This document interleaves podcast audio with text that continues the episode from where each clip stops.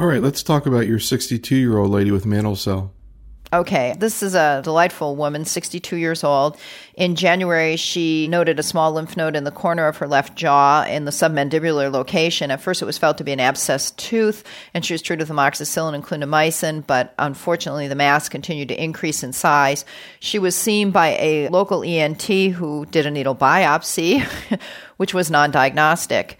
She went on to have a CT scan of her neck that revealed large lymph node in the submandibular area and then was referred ultimately to the ENT surgeon in our group, who's actually an ENT oncologist. He did a PET scan that showed a intense hypermetabolic mass in the left submandibular region. There were multiple enlarged lymph nodes in the left neck, internal jugular, submental, posterior cervical, submandibular, and then also enlarged hypermetabolic lymph nodes in the left supraclavicular and left superior mediastinum. The mediastinal disease was with moderate uptake. There were some prominent lymph nodes in the posterior mediastinum showing mild FDG uptake. No disease below the abdomen, and so a biopsy was done, and the patient had the classic findings of mantle cell lymphoma, cyclin D1 positive, and I think they did fish her, and she had the appropriate translocation.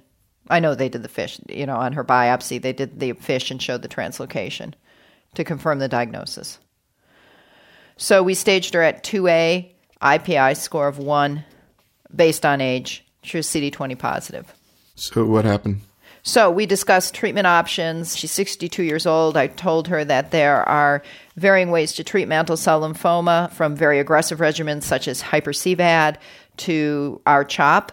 We also talked about the fact that some mantle cells are a little bit more indolent, but I didn't think that that was the case for her. And we agreed that R-CHOP seemed like the best regimen option for her based on the stage of her disease, based on her age, based on her lack of B symptoms, and her IPI score. Were you thinking that she was going to end up going to transplant or just getting R-CHOP? I did not entertain the idea of transplant. So what happened? So she is currently undergoing R-CHOP chemotherapy. She's completed three cycles. The submandibular lymph node has resolved. She's feeling well. She's tolerating the chemotherapy like a champ. She tells me she's cleaned her house about three times now. which her husband verified that she has a lot of energy and she really is doing well. Her only real complaint is that her taste buds are just shot from the chemotherapy. And she does get a little constipation. But she really is doing quite well. Bruce, what is your thinking about this case? Well, this woman is fortunate to have been picked up at an early stage of the disease, but the therapy for mantle cell lymphoma is problematic. The hyper-CVAD regimen developed by Romaguera and coworkers at MD Anderson a number of years ago has been considered a standard for patients, particularly under the age of 60, 65. The older patients can't tolerate it very well. But in the early days, most patients also got transplanted, whether it be allo or auto transplants. With the incorporation of R hyper CVAD and some modifications of the regimen, it seemed to be controversial whether the additional transplant was needed. To further investigate this regimen, the Southwest Oncology Group conducted a phase two trial of R-hyper-CVAD that was presented a couple of years ago at ASH, and in fact was unable to reproduce their findings.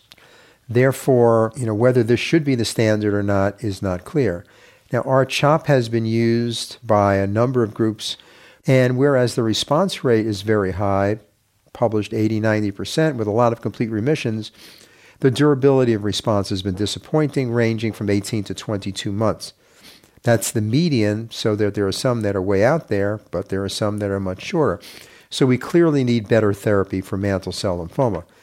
There are other drugs which are effective in mantle cell lymphoma. There is bortezomib, which is approved. There is lenalidomide, which will hopefully get approved. And other drugs not approved include bendamustine. And we, in fact, are going to be studying in upfront mantle cell lymphoma a randomized trial of bendamustine rituximab, bendamustine bortezomib rituximab, and bendamustine rituximab followed by lenalidomide maintenance. This will be an intergroup study which addresses several important questions. Now, why are we interested in bendamustine rituximab up front?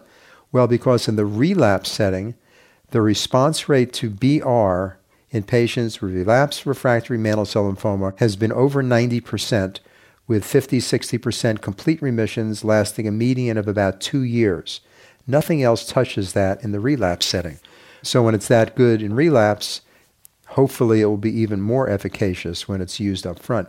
And so we're looking to develop better regimens for upfront so we can get rid of R-CHOP once and for all because we only use it because we use it for large cell. We just use it in follicular because we use it for large cell. The goal is to develop more disease specific and patient specific therapies, and hopefully we'll get to that point. How do you approach off study, Bruce, upfront therapy in a patient like this? Oh, it's going to change soon, but we're doing just what Dr. Deutsch said, and that is we tend to use R-hyper-CVAD for the high risk or younger patients and R-CHOP for the older patients. But once this trial is open, we're going to put all our patients on this and hopefully prove that R-CHOP is not what we need for this disease. Now, again, when you say R-CHOP, you mean without transplant? R-CHOP without transplant in the older population, yeah. Well, and how would you define older? I mean, this lady's 62. The older I get, the older it is. you know, some of it is chronologic age and some of it is biologic age. But generally, in the studies, the hyper-CVAD regimen was not tolerable for patients over 65. In the North American studies that I alluded to, there will be a younger patient study and an older patient study. The younger will include transplant, the older I already mentioned, and the cutoff being considered is 60. You know, in the trial, what about the issue of neuropathy and bortezomib? First of all, what's your experience and how do you utilize bortezomib and mantle cell? And what about the issue of bringing it earlier on up front? Well, right. Bortezomib has some problems, zoster being one and neuropathy being another.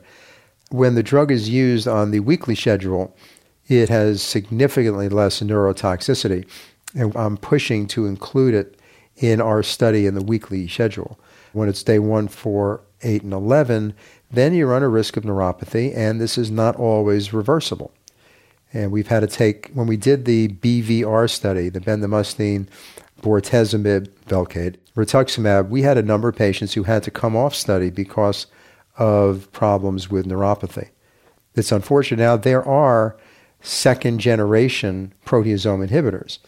We're studying one, MLN 9708, and there are some others out there which will hopefully be as effective and maybe have less neurotoxicity, but that remains to be seen.